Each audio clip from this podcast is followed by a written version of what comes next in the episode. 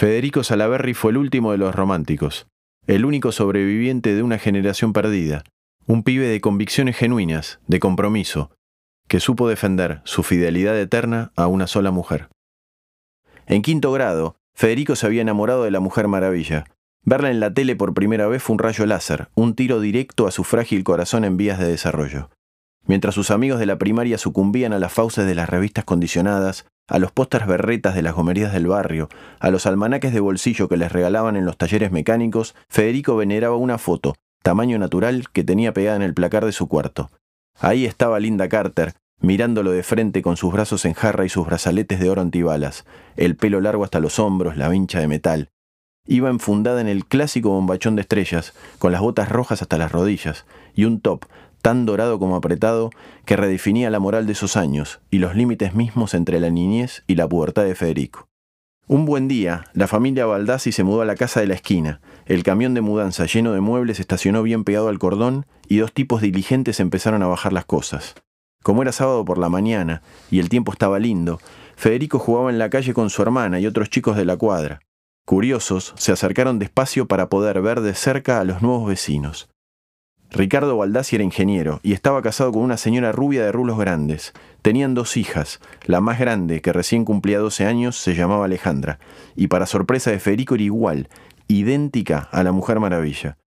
Mientras las cajas entraban en la casa y los muebles se amontonaban en la vereda, Alejandra y su hermana jugaban ajenas al trabajo y se turnaban a saltar una soga que habían atado de un lado a la reja de la ventana del living. Sin dar crédito a lo que veían sus ojos, Federico se acercó un poco más y se quedó pegado al camión para poder ver a Alejandra bien de cerca. Confirmó que tenía el pelo igual de negro que Linda Carter y los ojos todavía más azules que esos que lo miraban todos los días desde el póster de su cuarto. Era un envío celestial, una heroína de carne y hueso diseñada a su medida, chiquita como él, del subdesarrollo y sin poderes, pero divina al fin. Con el correr de los días, las hermanas Baldassi se incorporaron a la dinámica de los chicos de la cuadra, y al poco tiempo ya jugaban en la calle como todos los demás. A pesar de verse y jugar con Alejandra casi todas las semanas, Federico la amaba en silencio. Cualquier pregunta que le hiciera, el mínimo contacto lo avergonzaba por demás. Pobre, se la pasaba esperando una oportunidad que parecía no llegar nunca. Estaba claro que eran amigos, pero la cosa no pasaba de ahí. Se la encontraba todos los martes y los jueves a la vuelta del colegio, y algunas tardes de vez en cuando Federico le pedía por favor a su mamá que invitara a todos los chicos de la cuadra a tomar la leche a su casa pero se debatía entre hablarle de los dibujos animados o solo contemplarla en silencio, casi como si fuese el póster que tenía pegado en su cuarto. Uno de los últimos días de noviembre, cuando ya casi terminaba el colegio, un cumpleaños de una chica lo juntó en un baile improvisado. En un arrebato de confianza y animado por los lentos de la última hora, la sacó a bailar. Federico y Alejandra se besaron esa tarde por primera vez en un beso glorioso e inocente que pareció durar toda una vida. Cuando la fiesta terminó, quedaron en verse como todos los fines de semana, pero el sábado llovió como nunca y el domingo Federico fue a la cancha con su papá. El dentista obligó a saltear el encuentro del martes y algo pasó también el jueves. Ansioso y esta vez muy resuelto, Federico tocó el timbre de la casa de Alejandra el viernes del último día de clases.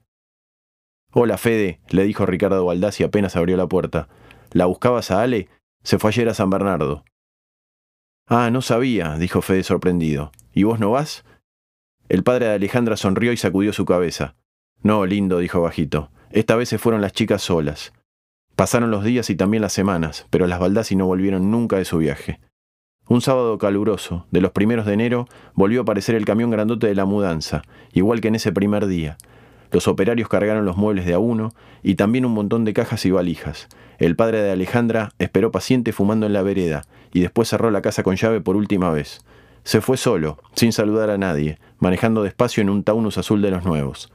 Dicen los chicos del colegio de Alejandra que la maestra mencionó su nombre al pasar lista el primer día de clases. Pero los meses pasaron y ya nada más se supo de los Baldassi.